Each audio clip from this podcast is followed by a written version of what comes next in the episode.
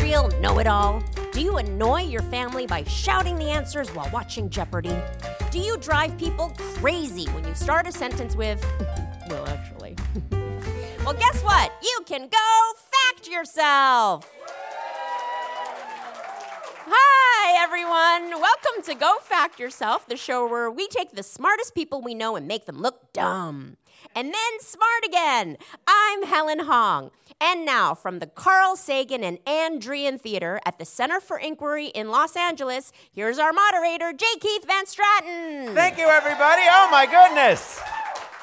They really came alive. yeah, they did. Oh, thank you all so, so much for being here. Helen Hong, how are you? I'm very, very You seem well. in very good spirits. I am in good spirits. Uh, as you know, Jay Keith, a few episodes back, I mentioned that I was planning to get my first plastic surgery. I do recall that. We, we tried to, to rally against you. Did it work? Not against you personally, but against your doing so, I should say. well, um, I, it's not. It wasn't technically a surgery. Like I didn't. I didn't go under and have a like a, somebody cut me open. What I had was a procedure where they inject uh, lab-made stomach acid in into your under chin waddle. Well, into my under chin waddle. That sounds worse than I think we all would have imagined. and and so I did that. I got that done like just before Thanksgiving, Mm-hmm. so that I would have some downtime, Right? you know, over the turkey holiday. That no I one- noticed you wearing a lot of turtlenecks I uh, had, in, yeah, the, yeah. in the last few because weeks. what happens when you inject stomach acid into your underchin waddle is that your underchin blows up like Jabba the Hutt for a week.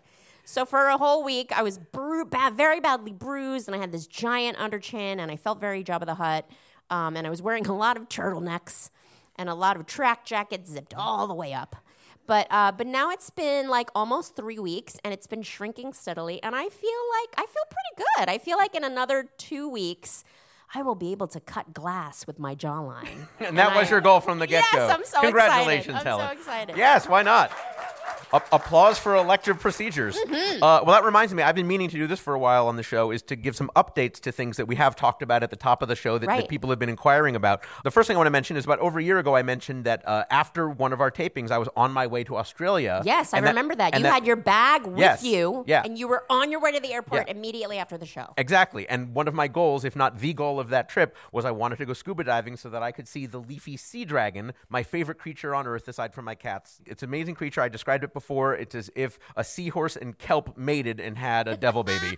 Uh, it- you can't believe that this thing exists. Anyhow, so, so people have been tweeting me once in a while as they're catching up on old episodes, wondering if I ever did get to see it.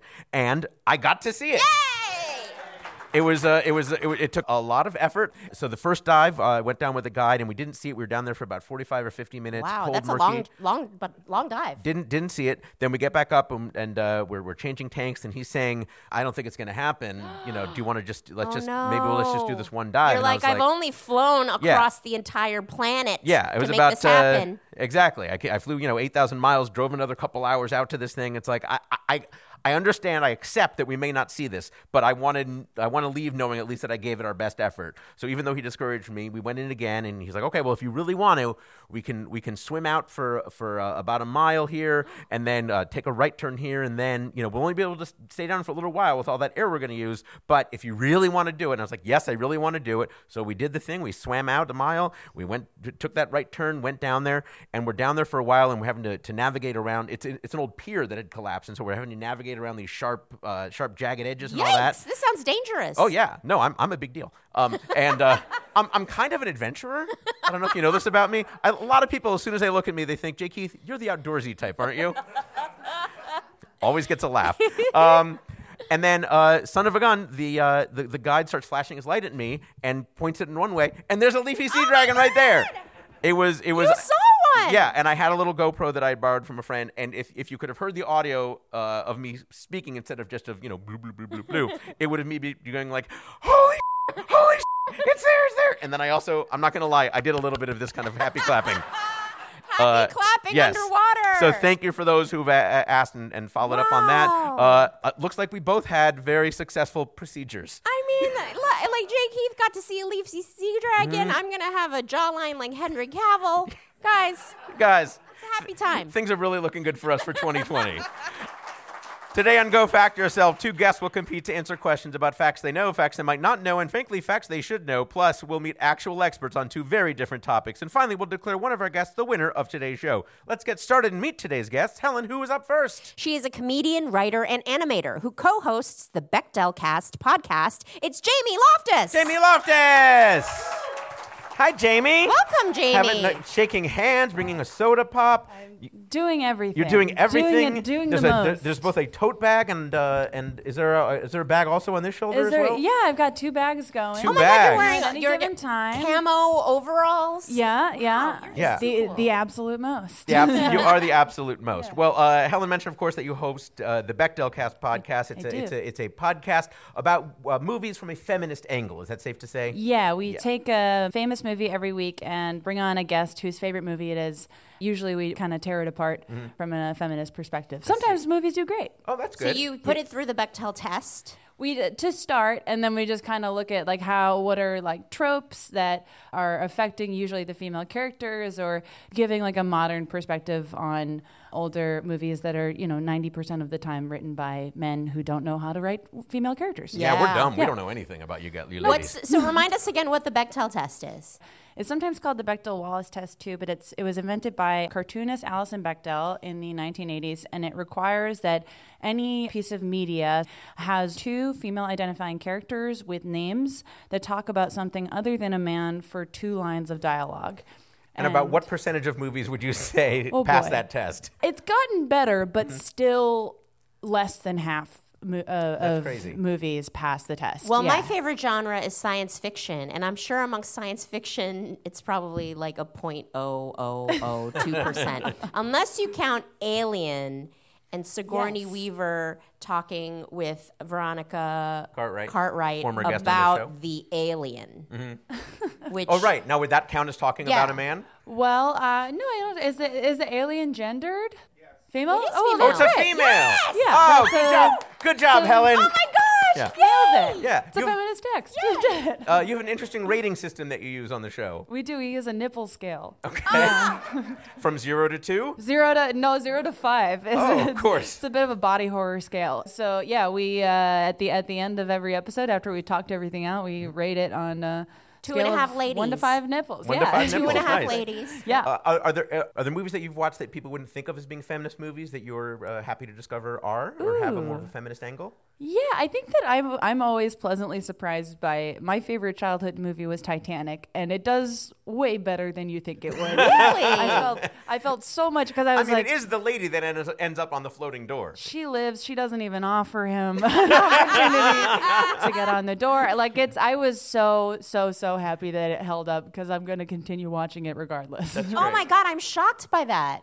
it good? Yeah. And, I and love Billy that. Zane's in it. Billy Zane, my king, Billy Zane is in it. I love Billy Zane so much, and he's so good in that movie. He's so good. As a writer, you've done a lot of writing for different outlets Playboy, Vice, The New Yorker. Some of the things that you've written about a lot that I've really enjoyed are these immersive experiences where you put yourself through something and then write it. Yeah, I love to feel pain. It's good. Like what? Like what? Uh, I just finished up a project where, for about a year and a half, I was interacting with Mensa.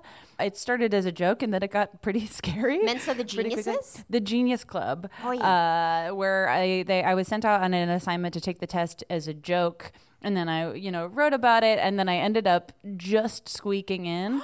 And then I wrote an article called "Ha Ha Dumb Sluts Can Get Into Mensa." And they did not like that, and The dumb part or the slut part? there they were I don't know, maybe it was the pairing of the two. Ah, maybe yes. it would have been okay if they You was need to just have one. a I sense of don't know. humor, Yeah. Mensa. Ah, Yeah. They're d- not a very chill group of Yeah, people. well, it got actually kind of know. seriously not cool. It got yeah, Yeah, it tell us got about it that a got little pretty bit. intense. Um, I just finished making a podcast about the whole thing just because it became so much. But um, yeah, it, it went on to be they have like these secret Facebook groups that kind of get a little bit 4chan-y in the way that they will target Hmm. people. And all these groups were like owned and operated by Mensa, Hmm. and so I was like, hey. th- People are threatening to kill me. They're like, it's crazy, right? Like they just didn't really have any interest in doing it. So it just like is this like bureaucracy hellhole that I got like sucked into that sort of culminated in Uh, last July, I went to Phoenix for the 4th of July for like three days to go to this big Mensa convention, and everyone was so mad at me. So Wow, mad. so even a genius level IQ cannot save you from broism. No, No. no, and in fact, it makes you uniquely qualified. Wow. Well, honestly, though, how smart could they be if they're having a convention in Phoenix in July? Exactly, right? It's ridiculous. Yeah. Uh, last thing I wanted to ask you about this year, you took a one woman show of yours to the Edinburgh Fringe Festival. I did, Uh, how yeah. many performances do you do at a Fringe Festival like that? You do. Uh, I did three previews and then 26 official nights on. yeah. so you're doing it's like it a whole every month night. there in the summer. It's brutal. Yeah. Yeah. It's intense. And you're performing in what is basically like a refurbished um, storage contain- container Okay. where they're like, it's technically a theater, but it's mostly a shipping container. yes. D- Just ignore that shrimp smell. Yeah, exactly, Yeah. exactly. Smells and and moisture is easily trapped inside, but it's you know it was great. That's cool. Well, I've had friends who've done shows there, and one of the things that people don't understand until they get there is how intense it is. That it's it is not a curated festival. Anyone who submits something, not to say that you know yours was not wonderful, Mm-hmm. not but- qualified. no, but one of the challenges is that you have to set yourself apart from people who are who are not as artistically wonderful. So how do, how do you Yeah. do that? How did, how did you find the marketing of your show there? Ooh, it, it was so my the show was about poking fun at like lean in feminism, which I find to be very like goofy and uh, self-serving. Thank you for that. Oh, Yeah. God, I know, brave of me. but I just it's it's all making fun of that, and so it's this kind of Elizabeth Holmesy character who is like talking to people about uh, how to be a feminist, but she's actually actively trying to steal the audience's data from them the entire time That's great. um, and trying to, to get them to put surveillance cameras in their homes. So we had the people who were flying for us, these very nice Scottish teenagers, carrying around these like uh, little camera devices that I made. And so that, because you have to just do so much Right. to get people to want to go. Right. Uh, so we had these little, s- we sent out surveillance teenager drones out. Um, and That's a it good tip helped. for good tip for all you people looking to market a show. And uh, it's a show that you're going to be touring again uh, here in the states. Yeah, I'm going to be doing it in uh, San Francisco and New York and Philadelphia in uh, February. What's it Awesome. called? What's it called? Yeah, it's called Boss Whom Is Girl. Boss Whom is Girl? Boss Whom Is Girl. Yeah, you Nice. can't say girl boss; it's trademarked. All right. Wha- oh, Yeah. okay. Uh, excellent. Well, we're so happy to have you. Thank you so much for joining us. It's Jamie Loftus. Helen, against whom will Jamie be competing tonight? He is an author, speaker, writer, actor, host, and comedian who hosts the podcast Can I Help You? with Dr. Craig Shoemaker. It's Craig Shoemaker. Craig Shoemaker! Welcome, Welcome. sir. Please have a seat there. Thank you for making me feel at home here. It's actually better than my home. I don't walk into applause. You don't. Oh, I have four kids. I walk in, I walk in, they turn their chairs like the judges on The Voice. Yeah, Dad. That, that, that's quite an elaborate uh, system you got there in your living room. Tell you how much I'm what. I have a little daughter, a five year old. She met a cat down the street. She goes, Mommy, I want a cat. My wife says, Your dad's allergic. My daughter goes, Let's get another dad. Interesting That's a choice. true story, Interesting but choice. th- thank you Uh, for- you described the comedy that you do as comedy for the soul. What does that mean to you? well, my name's Shoemaker, so the soul, you get it? Uh, Can I tell you something? I did not get it until just this moment.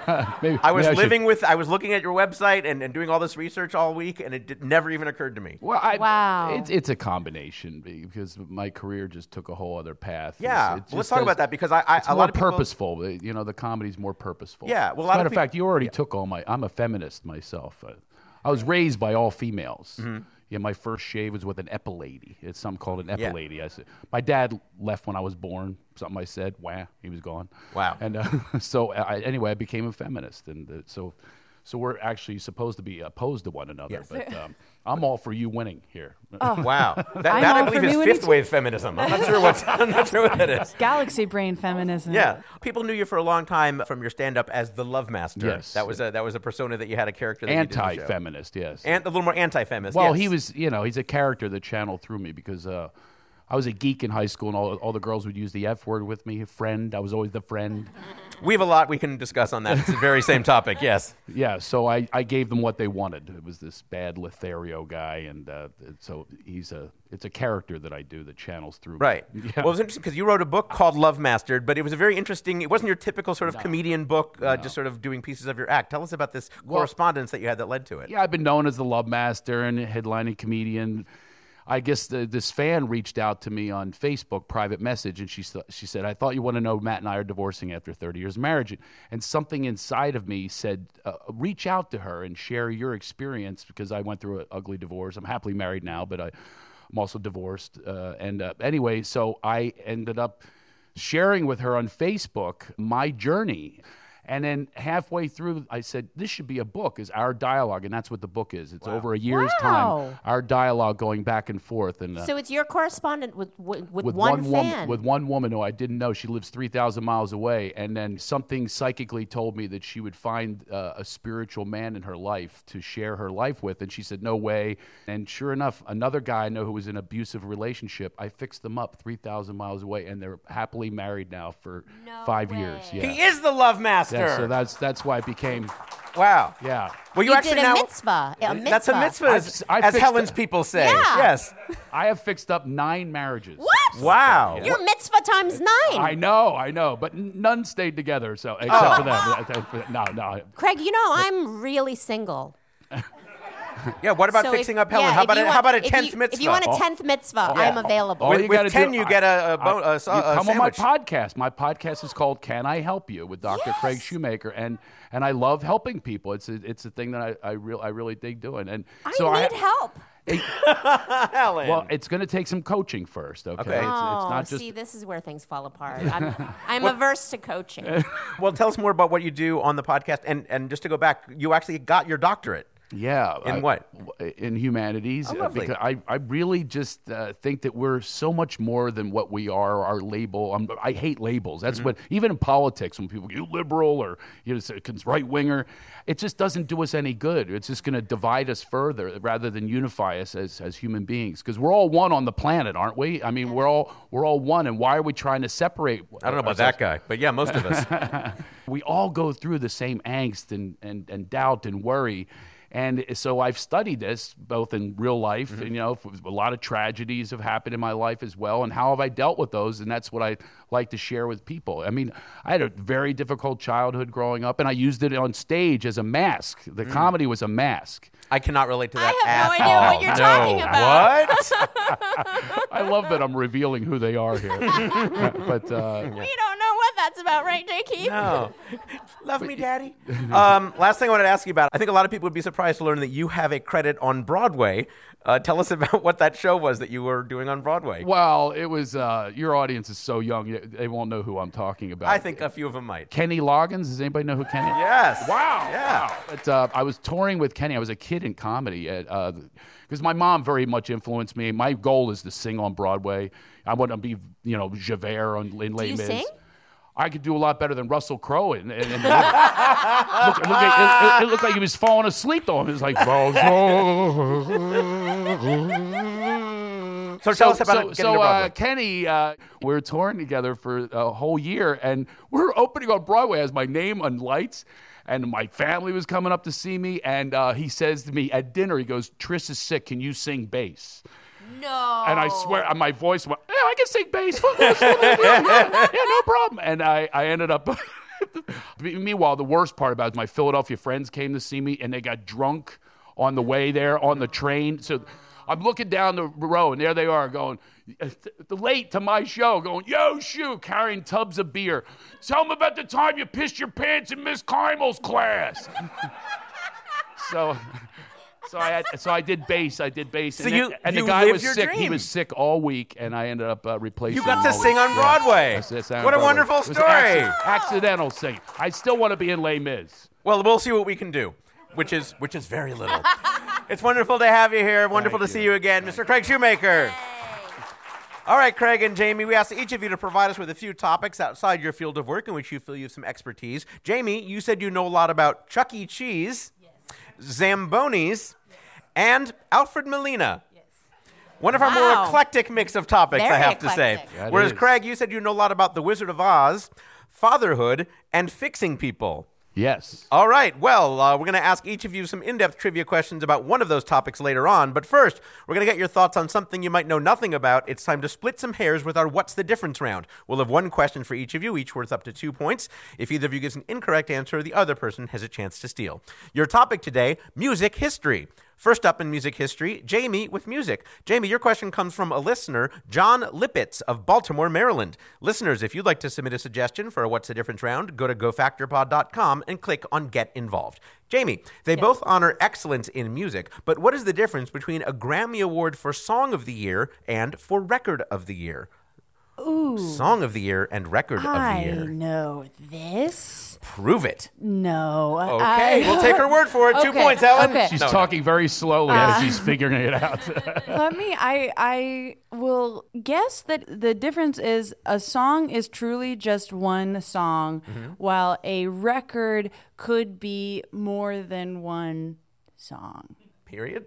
Period. Okay. We've got Jamie's answer. She says she knows. Let's see if that actually is it. But before we find out, Craig, what do you think? You have a chance to steal. It's very close. Okay. It's very close. It's uh, one song as opposed to an entire album An of album several songs. Of several. and that's what the other is. So, yes, that's the difference. All right. Well, this segment has become a broken record. Let's go to Helen Hong at the judges' table for the facts. Here are the facts. Song of the Year should really be called Songwriter of the Year because the award goes to the person or people who composed the music and lyrics. Record of the Year goes to the performers and producers and engineers who actually made the recording. Often, the performer on a winning recording also has a songwriting credit, so they'll give Grammy speeches in both categories. That's right. In fact, the last time a song won Song of the Year, but the performer was not also a songwriter, was in 2003. That's when the song Don't Know Why won the award for Song of the Year for songwriter Jesse Harris, but not for performer Nora Jones. But the same song won a Record of the Year award for Nora Jones, but not for Jesse Harris. Why do they do it like that? Don't know why. Helen, what does that mean as far as our scoring goes? uh, zero points. I think that's Yeah. correct. All right, still a valiant effort. Up next in music history, Craig with history. Craig, while they both indicate something happened in the past, what is the difference between historic and historical? Historic and historical. Okay. Historical would be something uh, that um, has a repetition to it. Hmm. And, hi- hi- and what- uh, the other one was historic? Yes. And that would be something that took place at a specific time. All right, uh, we've got Craig's answer. We don't know yet if he is correct. Jamie, what do you think? I have no idea either. we'll, we'll, we'll let you know in a couple minutes. Okay. I I think yeah, I think historic would mean for the first time, while historical would mean relating to history. Relating to history. Yeah. Uh, I understand what you're saying historic means. I'm not quite getting what you mean by historical. Um, I think when I'm tr- I'm saying is hi- uh, when I think of the word historical, I'm like, oh, it just probably means something old. Just something old. Yeah, something old uh, versus something that is happening for the first time. Got it. Jamie would make a great parent, by the way. yes. The- no, the way- but- Good stalling. Yeah, good stalling. Exactly. Yeah. And and I was believing her, whatever it is, I Yeah. believe her, just like a child. I was believing her until I saw the lost look in her eyes. Yeah, yeah. As she was Until I asked saying for words. confirmation. All right, let's go to Helen Hong at the judges' table for the facts. Here are the facts. Anything that happened or was made in the past is historical. But if that thing that happened or was made in the past is of great importance, it becomes historic. That's right. Now, something can be both historical and historic, like the signing of the Declaration of Independence, or hopefully tonight's show.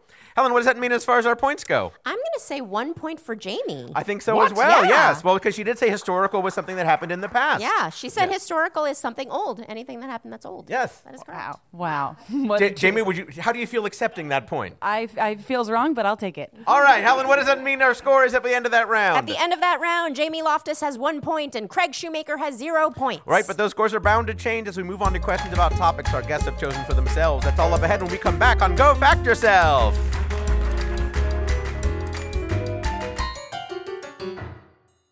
Say, Helen, where are we taping the show tonight? We are taping at the Center for Inquiry. What JP. is the Center for Inquiry? It's an educational nonprofit dedicated to science, reason, and the rights of free thinkers everywhere Where can you find them on the internet? at centerforinquiry.org. Thank you, Center for Inquiry. Thank you, Center for Inquiry. Hey gang, Jesse here, the founder of Maximum Fun, and with me is Stacy Molsky, who is, among other things, the lady who responds to all of your tweets. Hi, everyone. I also send you newsletters. Uh, so anyway, something really awesome.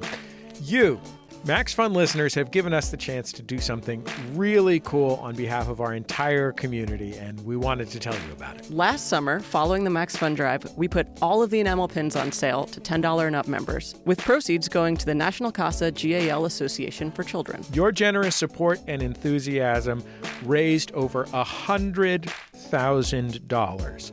Our bookkeeper, Steph, would be quick to tell me the exact total is $109,025, to be exact. Your money will go toward pairing kids who've experienced abuse or neglect with court appointed advocates or guardian ad litem volunteers. In other words, kids in tough spots will have somebody in their corner.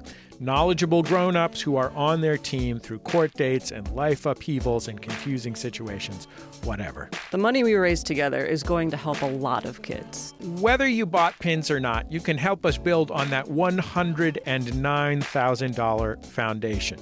Make a donation to support National Casa GAL and help some of our nation's most vulnerable children at MaximumFund.org slash C-A-S-A. That's MaximumFund.org slash CASA. And seriously, thank you. Our community rules.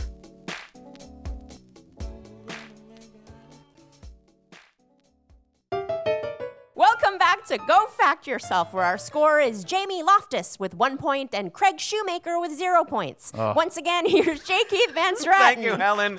Craig, hang in there. You'll get a chance to get some points on the board. Uh, but first, Jamie, of your many interests, you told us you know a lot about Chuck E. Cheese, Zambonis, and Alfred Molina. So tell us a little bit more about each of those. First of all, you said you know a lot about Chuck E. Cheese. I know a lot about Chuck E. Cheese. Uh, that's the one thing that I submitted that I actually feel confident about. Uh, a few years ago, they announced that you no longer needed a child to go to Chuck E. Cheese. they altered the rules, and I lived. Wait, it really near- what they really would keep out people if you did not come with a What? child. Yeah, you need to check in with the kid because it's like a predator thing. Oh You yeah, don't want- it's, it's like a dog park. Like there's no people without dogs, no dogs without people. there shouldn't be there shouldn't be lone adults at Chuck E. Cheese like myself, but there can be now. Okay, And- so so good. So good because they. Oh, Wait, I you lived- heard this and you were like, yay! I lived, I was like, I will, ri- I will write about it. I, I pitched an article. I was like, what if I went to Chuck E. Cheese all day and I didn't leave? And they were like, yeah, sure. And so I went and I stayed all day and I didn't leave. And then I ended up talking to the guy who fixes the animatronics. And then he was telling me about the history of the company. And I got really interested in Wait, it. there's animatronics at Chuck E. Oh Cheese? yeah, there's a whole band. Famously, very scary ones. Yeah. I thought Chuck E. Cheese was just like a giant ball pit and pizza. No. No. Oh Helen. What? Oh Yeah, Helen, you There's a have- mascot who's a rat. Yeah. Yeah. Which Helen, is of formerly a course, rat, there's now a a roller mouse. skating rat at a children's pizza establishment. What? Oh yeah, and then also the the animatronic band. The animatronic band, which is just discontinued a couple weeks ago. Oh Helen, you must be No. devastated now that you No. just I know. learned it existed. Now, now I was gonna go, but there's no more animatronics. They're gone. Yeah. They're Why? gone. Why are they gone? Because uh, children found them scary. Mm-hmm. Hmm. so what about? Uh, It's true. yeah, no, they're not wrong. Uh, what about Chuck E. Cheese? You think appeals to you? Uh, I love uh, business drama, and I love uh, something that doesn't look like it would have deep lore that does. Ah. And Chuck E. Cheese has both of those in vast quantities, so I love it. All right, great. You also I thought it was because you're really good at the claw. to go get those dolls. All right, great, Jamie. You also said you know a lot about Zambonis. Yes, I don't know if I actually know a lot about Zambonis, but I'm very into the idea of Oh, Zambonis. Wait, what's a Zamboni? A zam- well, uh, you can consult the tattoo on my shoulder blade uh, if you want. No, I have a I have a Zamboni tattoo. I grew up with my dad is a hockey reporter, and I very much do not care about hockey. And so when I would go to games with him when I was younger, I was always looking for something to be like excited about. And the Zamboni is the big machine that comes out on the ice in between hockey periods and smooths out the ice. It's like this big, gigantic, like you're like, it doesn't need to be this big. Is this huge truck that just kind of pee pees out water Oh, pee pees And- out water. and it fixes the ice. And I was like, Dad, that's what I like about your job. And he You're like, Dad, I love the ice truck pee pee. right. And he was like, "Cool, thanks for being, you know, And passionate. and uh, that was uh, that was a while ago. You, you're still Yes. into them now, though. Still into them now. Got my tattoo last year. Uh, have a little con- collection of Zamboni toys. They're, it's just the dumbest car in existence. I, I love that it exists. Great. Uh, and then finally, you said you know a lot about Alfred Molina. Well, Alfred Molina is an incredible, I feel underrated actor Yes. who's been working on stage and screen since the 70s. Mm-hmm. He was Doc Ock in the Tobey Maguire Spider-Man movie, Spider-Man 2, Mm-hmm. and he was like one of my first crushes when I was little when I saw that movie. Doc Ock? I had a Doc Ock poster in my room for like 7 Just- years, yeah. Helen, just imagine what he can do with all those arms. Just imagine really- Doc Ock on a Zamboni. That would really do it for you. Wow. Uh, but he's also in Boogie Nights. He's in Chocolat. He's in he's in a ton. He was just in Frozen too. oh my gosh. Yeah, He's, and he is. he's also in a very low rated movie that I love called Species, Oh, really? where he has a sex scene with the, with the hot species girl. Incredible. And, uh, and you, you keep up with Mr. Molina's career and I tr- goings on? I try to. I've already got tickets to his one man show in Pasadena in February. Wow. And I got him to come on my podcast last year. Oh my goodness, Just you've actually got to really- talk with him. Yeah, we talked about Aaron Brockovich. He came on. It's a, not a movie he's in. he was just like, ah, yeah, that's a feminist movie I like. So he came on and we talked about That is it. awesome. He's great. Wow. So to summarize, you said you know a lot about Chuck E. Cheese, Zambonis, and Alfred Molina. Yes. Today we want to quiz you about Zambonis. Oh Oh, Well, I should say you seem a little worried, but uh, as I Yes. was doing some more research on you, I found many references to Zamboni in your portfolio. Yes. You are known on the Daily Zeitgeist as the resident little Zamboni. Yes. That's a, the, a podcast that uh, Helen and I have each been on. You've done cartoons about Zambonis, yeah, Boston PD Zamboni Crimes Division. right? And then, of course, you have this tattoo. Can we show off the tattoo this for our tattoo, uh, yeah. photographer? Yeah. Wait. Let's see if we can. All right, here we go. Where is it? Oh my God, it really is! Oh, she really has a Zamboni, The Zamboni tattooed on her shoulder. Wow. That is serious. Uh, have Wait, you ever? so is the is the singular a Zamboni and multiple Zambonis are Zambonis. Zambonis? Yeah, no, no tricks there. Yeah. That's probably what I like about them also. They're straightforward. They're and straight, yeah. straightforward. They- Have you ever gotten to ride on a Zamboni? no, I've been trying for years. It's so hard. Yeah. Mm-hmm. It's so hard. You have to be famous or an adorable child, and I am neither of those things. Hmm. Seems to be that, that way for a lot of things in life, huh? I know, it's not fair. Well, just ahead, we're going to enlist the help of a bona fide expert in Zambonis to test your mastery in the subject with our expert level question worth up to three points. But before that, to let you show your love, here are five trivia questions about the topic, each worth one point. Oh, no. If you want it, you're allowed a hint for any two of these five questions. Okay. Craig, do listen closely because if Jamie gets it wrong, you'll have a chance to steal. By the way, Craig, how much do you know about Zambonis?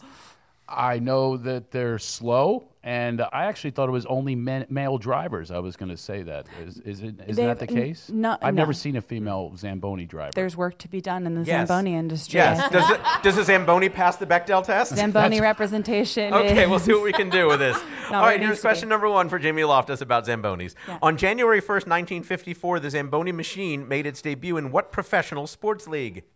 Oh, would it have been the NHL? Helen? That is correct. That is correct, the National Hockey League. Uh, that machine in 1954 was in Boston for the Ice Capades, but Oh. it worked the ice before an NHL Bruins game, and the Bruins were so impressed they ordered one for themselves. By the way, before the Zamboni was invented, ice surfaces had to be manually shoveled, and it could take a crew of three men more than an hour to complete. it now takes with the Zamboni about seven minutes. Yeah.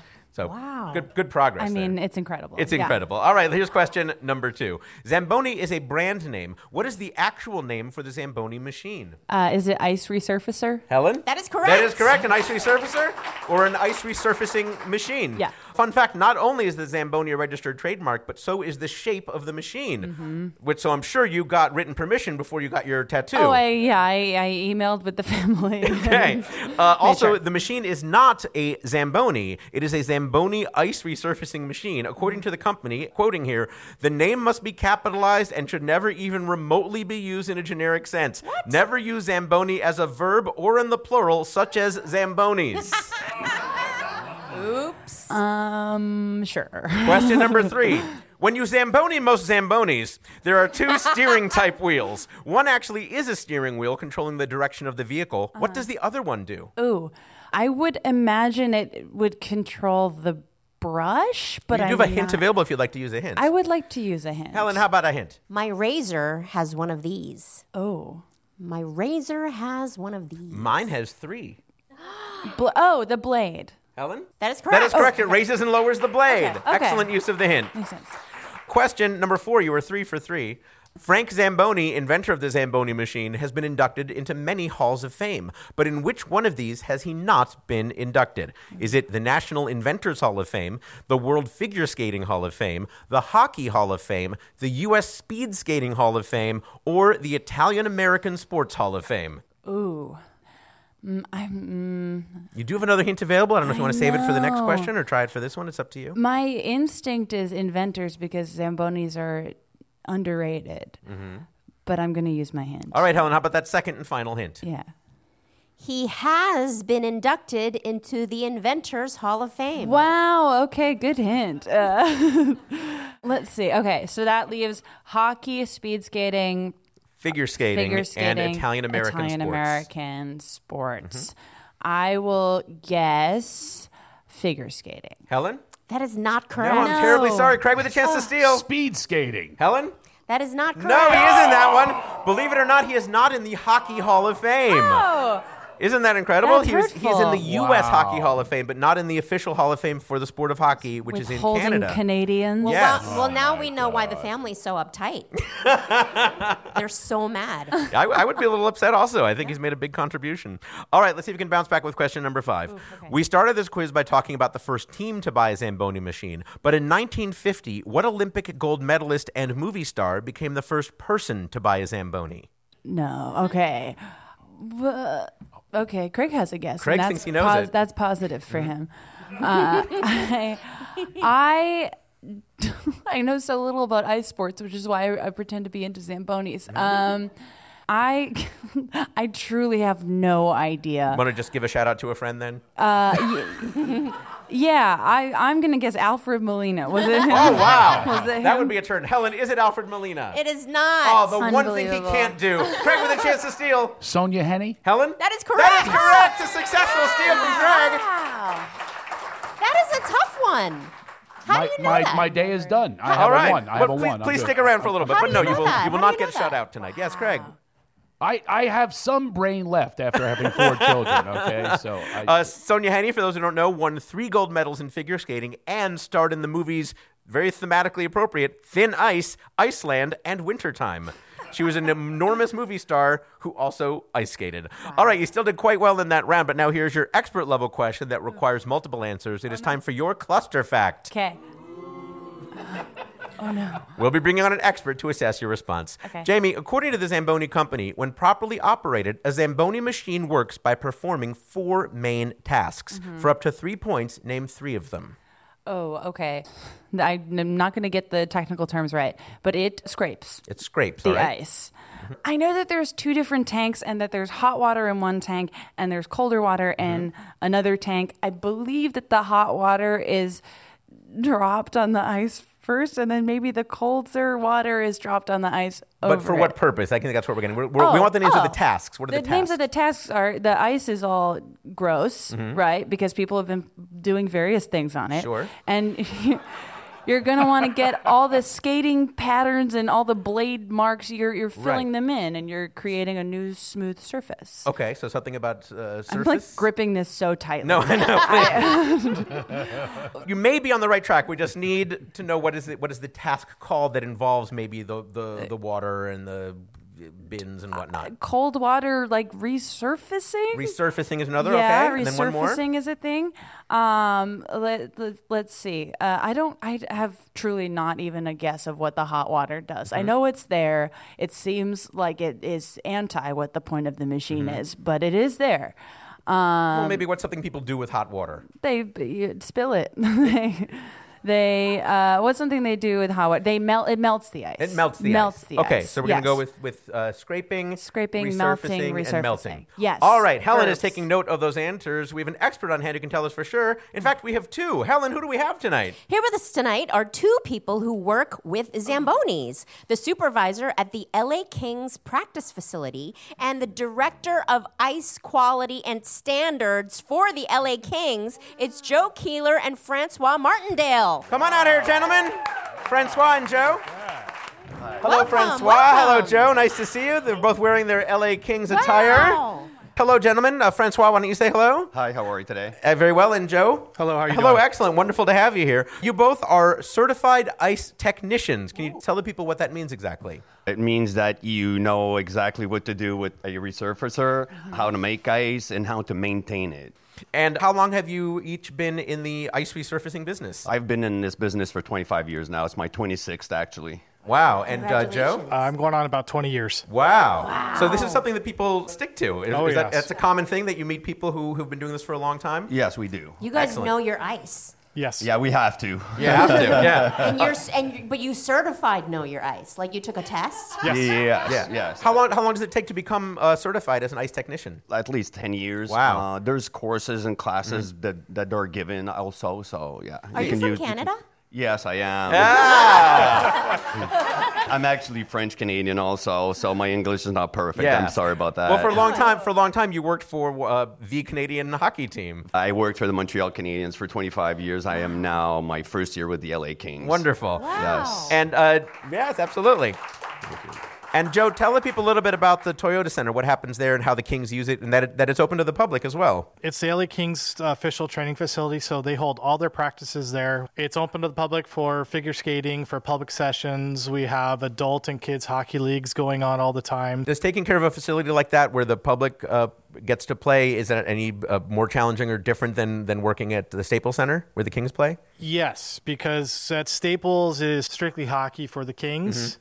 At Toyota Sports Performance Center, we are figure skating, we are Mm-hmm. hockey, we are adult hockey, we are kids hockey. Definitely a challenge Mm-hmm. to make sure that each surface is prepared properly for Mm. each event. Interesting. And do you in fact use pee pee water, as Jamie was suggesting? Absolutely. Oh, they do. Oh, confirmation. Wasn't expecting that.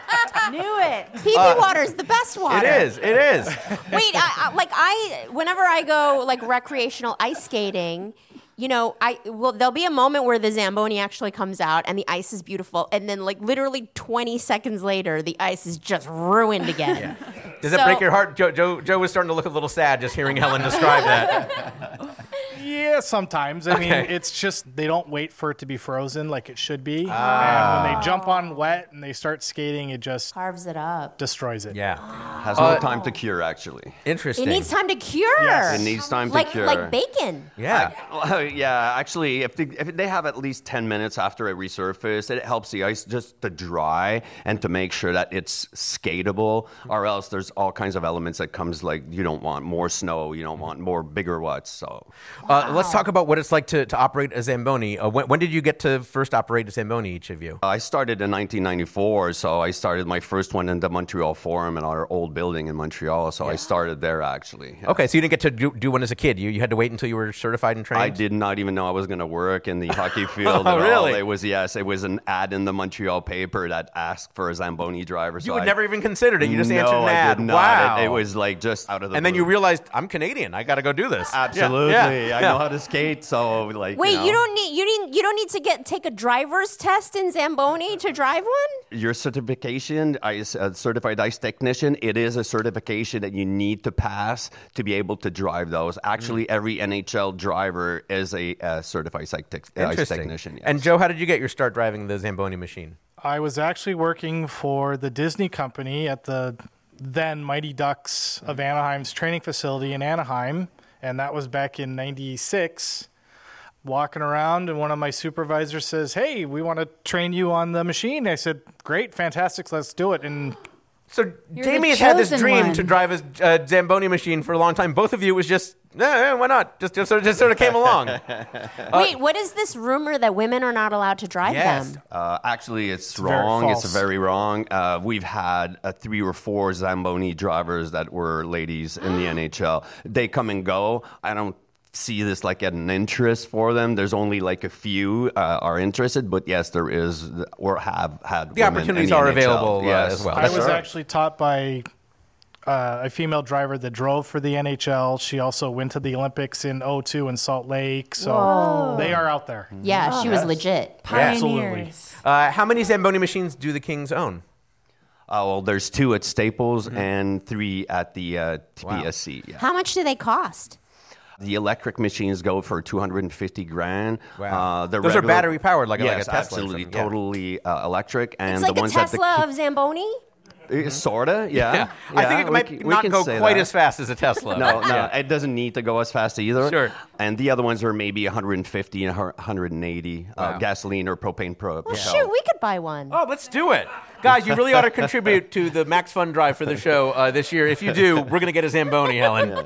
You've done some uh, special events and outdoor games uh, as well. Tell us about those. Yes, in parallel, working with an NHL team, I've been uh, doing a lot of outdoor games. I've got 20 under my belt right Hmm. now, and I've done multiple events uh, ice related with the NHL. These outdoor games are amazing. They'll set up an actual ice rink like on Wrigley Field, like on the field of Wrigley Field. They had one at Dodger Stadium, which doesn't seem like it would support uh, an ice rink here. Yeah, actually, actually, it's uh, every baseball or football stadium. We find one of those Hmm. that are available, and we just build from scratch a rink and, and dismantle everything after that four What? days. of- Wait, so you you build like a platform, then you pour a bunch of water in it, and you refrigerate it. Well, it's a portable system, refrigeration system, but it's simple as simple as that. Yes. Wow. Helen, you really nailed that right away. Oh, Yeah. How about that? I mean, Uh-huh. I know you know I know how ice is made. Uh-huh. I've always said that about you, Joe. When you're operating the machine, do you ever, do you ever run into any kind of obstacles? Do you, do you like? I know in Detroit they throw octopuses on the on the field. Do you ever, yeah, yeah, it's- it's part of a tradition of hockey. There are there things that can mess up a zamboni machine that, that make it break down while you're operating it. Mm-hmm. Yeah, I mean it's very similar to like a car. So you could I mean I've seen there's chains that actually operate the what we call our our auger system. Mm-hmm. And I've seen a chain come off and the snow builds up underneath and the machine gets stuck. Yes. So it uh, it's it's very com- it's a very complex system but also a very simple system in the same aspect. Mm. Same way. And Have uh, you ever tried doing wheelies? Uh, now I know at the uh, at the Kings games you do see a lot of people uh, who are civilians who get to ride along with the game. Is it really just as Jamie was saying for famous people and for kids?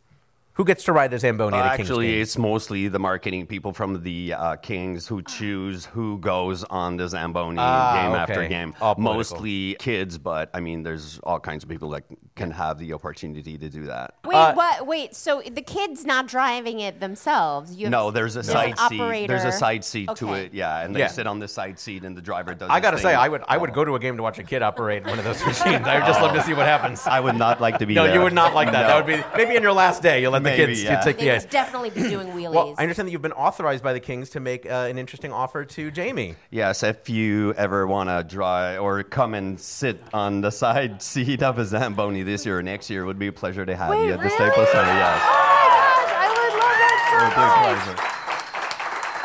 Wow. Ah, Thank you. It's a pleasure. Oh, this is the best day ever. Thank you. Yeah. Oh, I'm so excited. I don't even have a Zamboni tattoo, so I, I feel bad right now. I Wait. need to get one. Uh, we are making dreams come true here at Go Fact Yourself. it's our great pleasure. All right, well, let's get to the reason that we brought you here as far as our game is concerned. You heard the question that we asked of Jamie, wanted to know, according to the Zamboni company, uh, what are three of the four main tasks that are performed by the Zamboni machine? Helen, what was the first answer that Jamie gave? Jamie said scraping. And Well, gentlemen? it's actually shaving. Uh, so, yes, I guess. Yes, you you're going to get give her a point. All right, Yes. very good. Jamie, you got a Take it. point. I'll take it. All right, Helen, what was the second answer that Jamie gave us? Jamie said melting.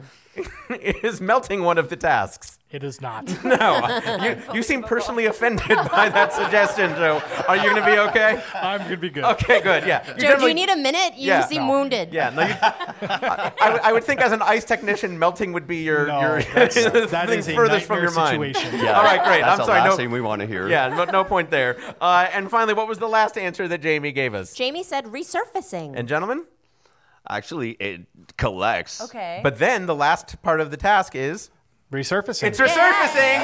That's another point for Jamie. Very good. Wait, so then what is the hot water for? It's for the s- resurfacing. Oh, okay. Yeah, the, pee pee, the pee pee water. The pee pee water. Yes, That's yes, the pee-pee yes. water. Yes. Got it. Okay. Yes, and uh, the, the the fourth task that you didn't mention is washing. Is that what the cold water does? Yes. Great, Okay. gentlemen. If people want to see your work or if they want to find more about what you do, where can they go? They can go to Staples Center every time that the Kings are there for myself. Excellent. I will. I go to a few Kings games a year. I will never look at it the same way again. It's wonderful that you joined us. Well, come and see us. We'd be happy to. Thanks again to Joe Keeler and Francois Martindale. Thank you. Thank you, everybody.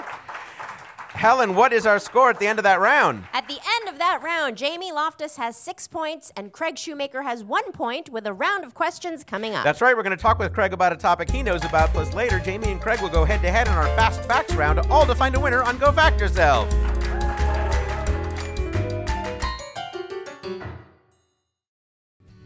If you're looking for a new comedy podcast, why not try the Beef and Dairy Network? It won Best Comedy at the British Podcast Awards in 2017 and 2018.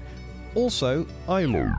There were no horses in this country until the, the mid to late 60s. Specialist bovine arse vet. Both of his eyes are squid's eyes. Yogurt buffet. She was married to a bacon farmer who saved her life. Farm raised snow leopard. Download it today. That's the Beef and Dairy Network podcast from MaximumFun.org.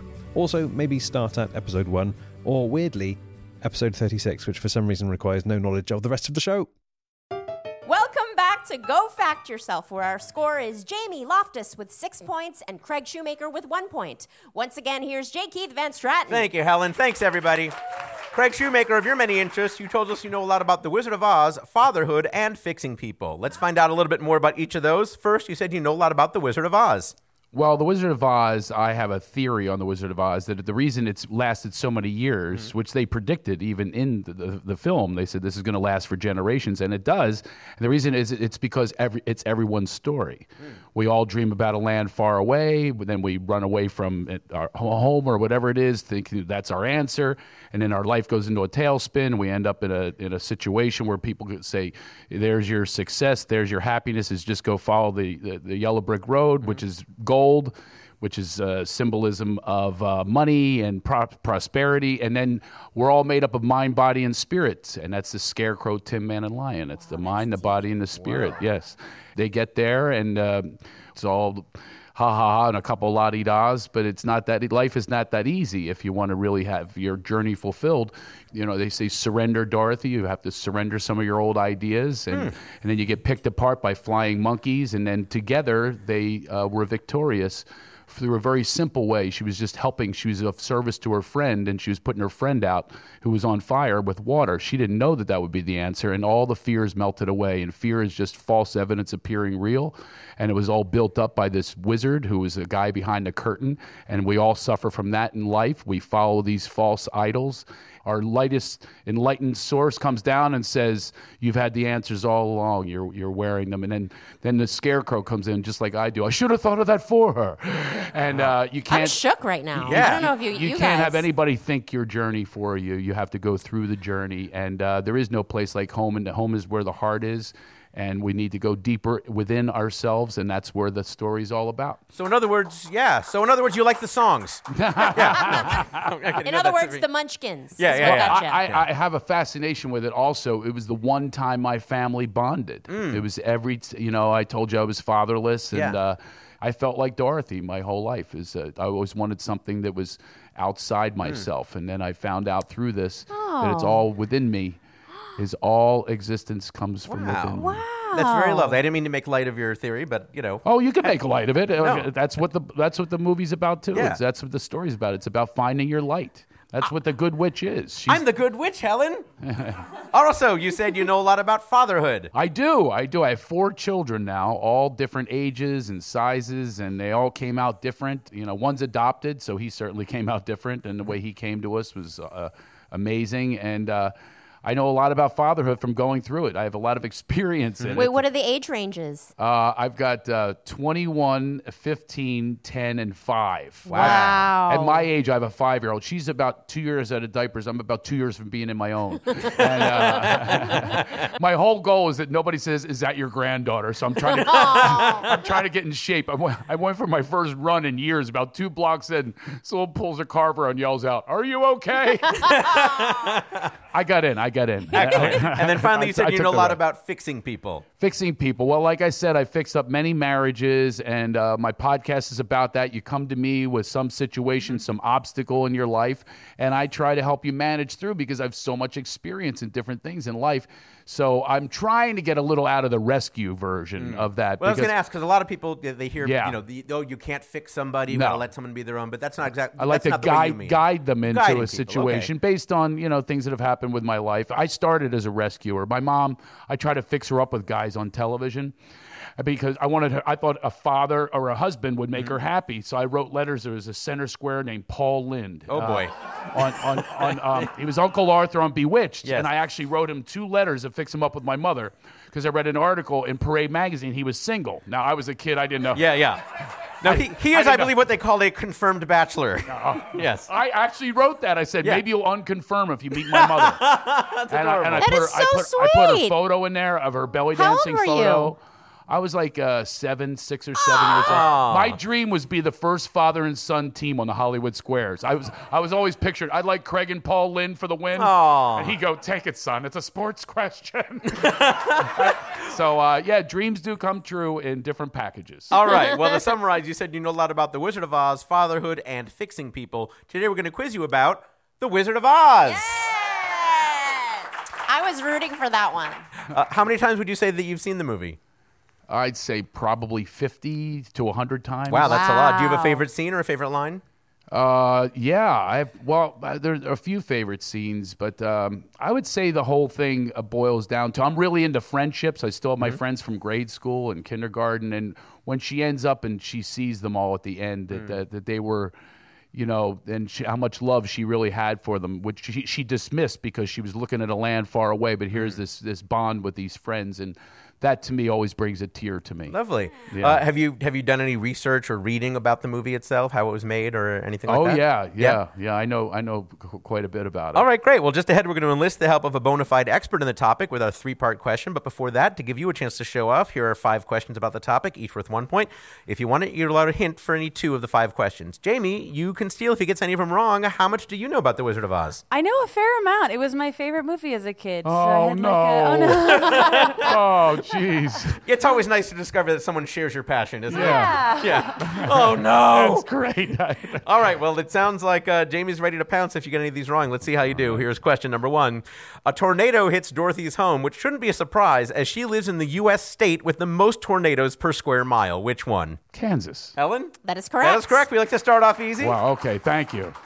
Fun fact Texas has the most tornadoes on average, but because it's much bigger than Kansas, Kansas has the most tornadoes per square mile by far. Question number two What flower does the Wicked Witch conjure up to put Dorothy and the gang to sleep? Poppies make you sleep. Helen? That is correct. That is correct. Poppies make you sleepy. Wow. We, please feel free to do that with any answer we have tonight. I would love to hear more impressions. How I'm about, how serious. about I answer every one of them in a different character? I would, I would enjoy that. All right, all right. Fun fact to revive them, Glinda the Good Witch conjures up some magic snow. In real life, the snow was made of asbestos. Yeah, so really, who's the good witch and who's the bad witch? who's to say? All right, question number three. Frank Morgan played the title role of The Wizard of Oz, and he also played many other roles. But which of the following did he not play in the movie? Was it Professor Marvel in Kansas, the gatekeeper of the Emerald City, the carriage driver with the horse of a different color, the head of the wash and brush up company, or the doorman at the wizard's chamber? the brush was it would you say that the, The head of the wash and brush up the company. wash and brush up company. Helen? That is That is correct. correct. Yes, Very okay. good. And, I the lo- original, by the way, the original wizard was supposed to be W.C. Fields. Can I Interesting. throw these little trivia Please things do, in there? yes. Oh, okay. And I love the I love the character voice that you did for that answer as well. Oh, shucks. You're three for three, Craig. Here's you question. humbled me. Oh boy. Craig, you're a three for three. Here's question number four. Which song in the movie features a famous quote from a Shakespeare play? Oh, jeez. You do have a hint available if you'd like to use the hint. Oh, this one I'm going to use a hint. Helen, how about that first hint? It's the second of the If I Only Had a songs. Oh, yes, of course. Uh, if I only had a heart by by the the, the Tin Man, eh, and he says. Um, from a balcony. Yeah, that's that's exactly right. He says, uh, "I'm." I, you, don't- you don't want me to sing the whole All right, song, very do you? good. Okay. Helen? That is correct. That is correct, yes. yes.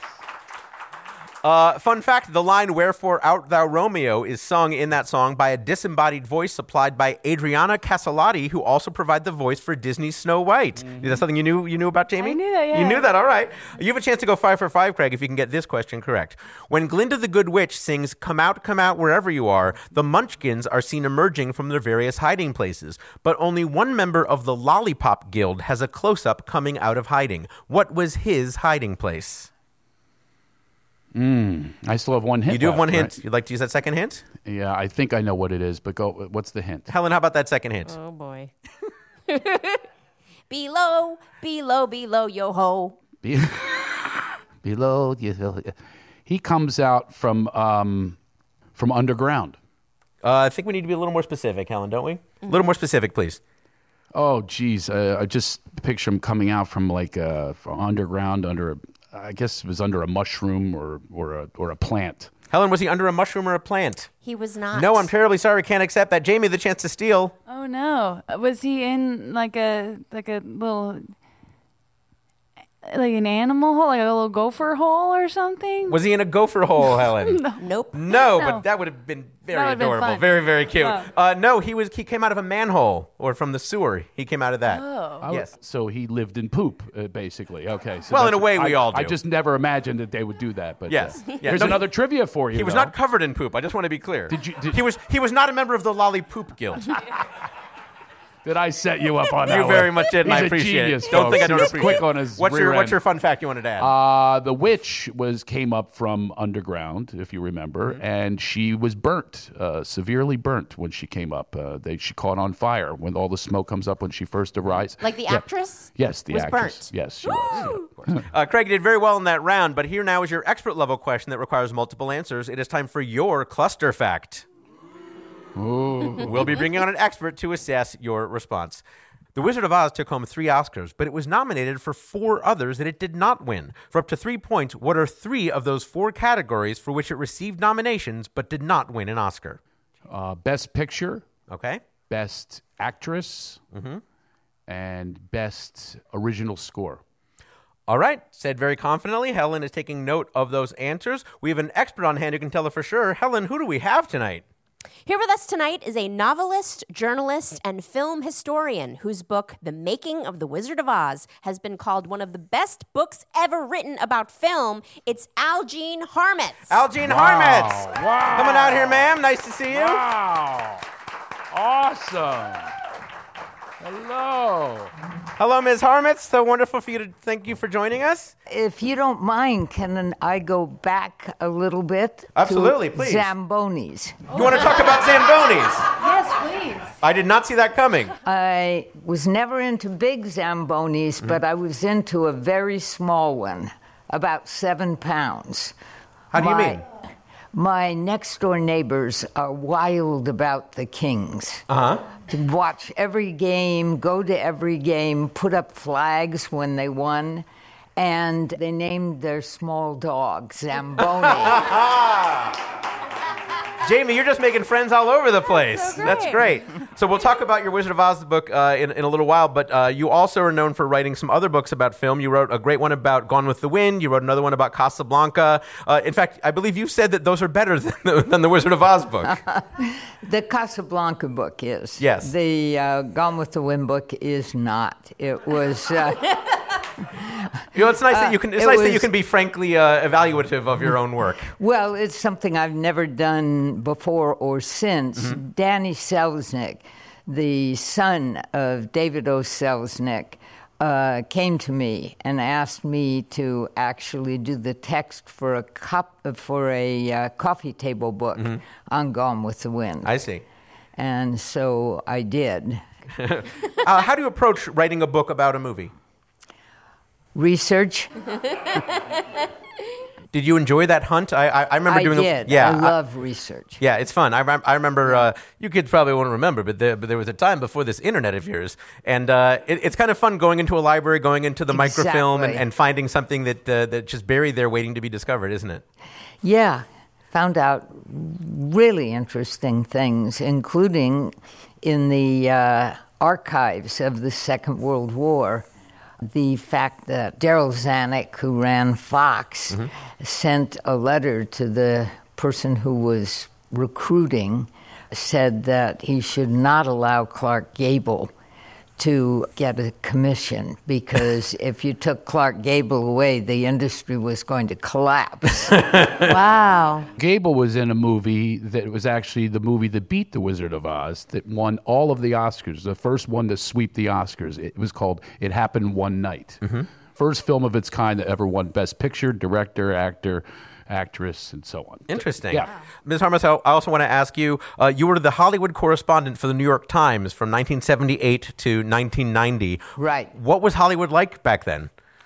It was just turning from the creators, Mhm. these wonderful people who had this idea and started with the Nickelodeons and and created this uh, the studios into something a lot more uh, industrial. Mm. Was there a lot of cocaine, like as much as they said? yeah, I wrote about that in the New York Times. Yeah. So it, wa- it was just an- it wasn't even a secret. It was just something that people did all over the place. Well, uh, they weren't happy I wrote about it. Oh, okay. it was a secret, and then you wrote about it. Yeah. All right. Well, let's talk about uh, th- this book that you wrote called "The Making of the Wizard of Oz." Uh, to many people, it's the definitive text about about the movie. If if, if there's any stories that people know from that movie, it, it came from the book. It came out in 1977. It has never been out of print. Correct. That is quite an accomplishment. Wow. Uh, and, and it's had five publishers. Five- and they- five publishers, wow. Congratulations. And now you had a, a long time connection with MGM. Tell us about that when you were growing up. My mother worked at MGM, and uh, she was working at the studio when they made The Wizard of Oz. And uh, what was she doing there? She was in the wardrobe department. What? Did she get to touch the ruby slippers? Probably. Were you able to interview everybody else? I interviewed uh, everybody, uh, everybody but the people who were dead. Wow. And so that meant that uh, Ray Bolger, Mm-hmm. who was an enormous extrovert, whom Mm-hmm. Mhm. I interviewed in his Beverly Hills house, um, uh, insisted on dancing in front of me in his living room. Oh, that's wonderful. Wow. Tell us about Margaret Hamilton, who played the Wicked Witch. You got to interview her, and then I understand became friends. Yeah, I met her when she was doing the Hermione Gingold role in a little night music. Mhm. She was at the theater down the street, essentially, in the Century City. Mhm. And I would pick her up at midnight after the play was over, and she would sit at my kitchen table for a couple of hours while we talked about uh, the movie. Wow. Another thing about her was when I did a panel and was the moderator at the Academy of Motion Picture Arts and Sciences, as she came up, uh, she whispered, Please don't let me sit next to Ray Bolger. because. The reason being Yeah. that he answered everybody's questions. Ah, there's that and extrovert. she was Yeah. not going to be allowed to answer her own question. Wow.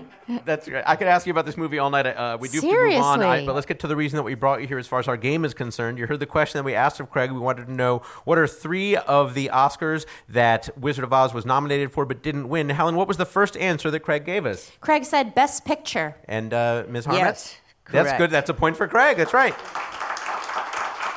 In fact, the winner of that was the subject of your another of your books was Gone with the Wind, one for Best Picture, didn't it? Yes. All right, uh, Helen. What was the second answer that Craig gave us? Craig said best actress. Algene? No. No, I'm terribly sorry. That was not one of them. Judy Garland did receive a juvenile Yes. Oscar for her role, but that was not uh, one that uh, Oh, was not a she- competitive category. Oh, yes. Okay, she would have had to have been nominated. Oh, Exactly. Yes. so she was not nominated for that. A Uh, juvenile a Oscar. juvenile She- yeah, Oscar. she's yes. the first one to win that. Yes, right. Uh, all right, and Helen, what was the third answer that Craig gave? Craig said best original score. And Ms. Harmetz? Actually, the movie won Best Original Score. Ah, so it, wa- it, was, it did not lose that one, so I'm sorry, no point there. Uh, yes, that's right. It won for Best Song and Best Score, and again, Judy Garland got that juvenile Oscar. Uh, so it did not win Best Picture, as you mentioned, Best Art Direction, and Best Special Effects. And then what was the other one that uh, I was not familiar with? What uh, happened was that 1939 was the very first year where they had a competitive Oscar for color films. They divided black Ah. and white and color, and it again lost to Gone with the Wind. Oh, that lousy Gone with the Wind, always competing. Is there anything quickly you'd like to ask of Ms. Harmitz or say while she's here? So when you got to know Margaret Hamilton, who played Yeah. the witch, uh, she was very kind. And did she ever talk about that she was not the original cast? It was Sondergaard, right? Was the original? Right. The producers, uh, he had had Gail Sondergaard in another movie over at, Right. at Warner Brothers, you know, and uh, better heads prevailed. on Indeed. that. It always is interesting all the different things that could have happened, and yet everything Yeah. that was supposed to happen seemed to. Worked out wonderful. Well, there's all these stories and many more in your book, which is uh, still in print, available wherever people get books. It's an absolute honor and joy that uh, we got to spend time with you. Ladies and gentlemen, Ms. Algene Harmetz. Wonderful. Thank you. Helen, what are those scores? We go into the final round. It is a tie, JP. Whoa, what Jamie- a comeback for Craig. Jamie Loftus has six points and Craig Shoemaker has six points. All right, but now it is time for our final round we call Fast Facts. I'll read 10 statements, and each contestant will answer with true or false. I'll start with Jamie and alternate between each guest. Each correct answer is worth one point. Again, the answer to each statement is true or false. Yeah. Here we begin. Okay. Jamie, you need a special license to drive a semi truck. True. Correct. Craig, drivers of semi trucks often use CB radios. True. Correct. Jamie, there was a movie about semi truck drivers using CB radios starring Chuck Norris. True. Correct. Craig, in the movie, Chuck Norris played a truck driver who happens to know karate. False. Incorrect. No, he really did. Jamie, in the movie, Chuck Norris uses karate to beat up two drug dealers. True. Incorrect. No, Craig, in the movie, Chuck Norris uses karate to beat up two bank robbers. True. Incorrect. Jamie, in the movie, Chuck Norris uses karate to beat up two cops. True. Correct. That's how you use karate. Craig, the movie features a semi truck crashing through a barn. True. Correct. Jamie, the movie features a semi truck crashing through a gas station. True. Correct. Craig, the movie features a semi truck crashing through a helicopter. False. Incorrect. No, it really does. Jamie, in fact, the movie is called Truck versus Helicopter. Oh, false. Correct. Craig, in fact, the movie is called Go Truck Yourself. False. Correct. We're not going to count those last two. Let's give a nice hand to both of our guests as Helen tabulates the final score. By the way, the movie is called Breaker Breaker. I believe, Algene, that could be your next book a book about the Chuck Norris semi truck vehicle, Breaker Breaker. up there Helen, with are you ready to Casablanca. announce the final score? I am at the end of the game. Jamie Loftus has 10 points and Craig Shoemaker has 8 points. Oh. Congratulations, Jamie. You are Oh. the facting champion.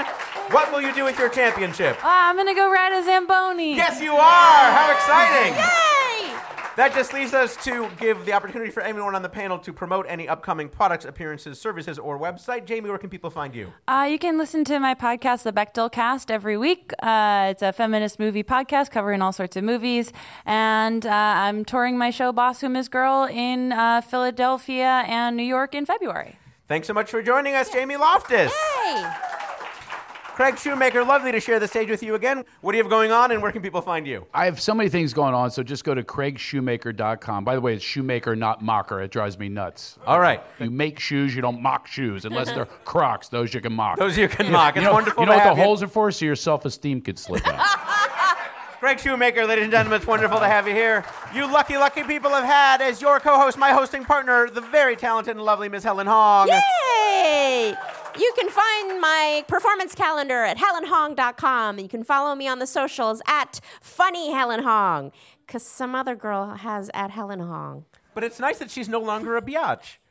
Yeah, I mean, Yeah. I'm trying to, I'm trying to turn a new leaf. 2020, it's Yeah. happening, everybody. Helen Hong. Uh, and me, you can find me on uh, Twitter at J underscore Keith, on Instagram at jkeith.net, all spelled out. That just leaves me to thank Jamie Loftus, Craig Shoemaker, Francois Martindale, Joe Keeler, Algene Harmetz. Please like us on Facebook, follow us on Twitter and Instagram, all at GoFactorPod. Rate and review us on Apple Podcasts, and update our wiki at gofactorwiki.fandom.com, and buy one of our T-shaped shirts at maxfunstore.com. I'm J. Keith Van Straten. Good night. Like what you hear? Come see us live. It's free. Go to gofactorpod.com for our schedule and tickets. And give us a five star review on Apple Podcasts like Lego JJ0223 did. He, she, or they said, yeet. Wow. Thanks, Lego JJ0223, I assume. Helen? Yeet. Indeed. Go Protect Yourself is a panel quiz program devised by Jim Newman and J. Keith Van Straten and comes to you via transcription from the Carl Sagan and Andrian Theater at the Center for Inquiry in Los Angeles. Questions on Go Fact Yourself were compiled by the Trivia Industrial Complex. It is produced in collaboration with Maximum Fun. Go Fact Yourself's theme song and incidental music were written and performed by Jonathan Green. Maximum Fun's senior producer is Laura Swisher. The show is edited by Julian Burrell. Stephen Colon is our live sound engineer. Special thanks to Sarah Rodenbaugh, Casey Murtaugh, Mark Johnson, Ryan Long, Elizabeth Harmetz, Paula Cooney at the Zamboni Company, Jeff Moeller with the Los Angeles Kings, Steve Van Berkelar, Oliver Vacare from the Angel on Vine podcast, Brandon Hawks, Michael the Priz Prizboski at Priz Sound Company, Jim Underdown, Alice Pine, Spencer Marks, and everyone here at the Center for Inquiry. Mike Avellanos, Carol Davis, Adam Needoff, Dave Bianchi, Erich Tran. It's Erich. He literally came here tonight Yeah. to come up to me and say, Helen, it's Erich. Why wouldn't he tell us that weeks ago? We've been pronouncing his name wrong the whole time. That is tragic. Erich Tran, and Christine Velada. I've been Helen Hong. Let's go ride Zambonis!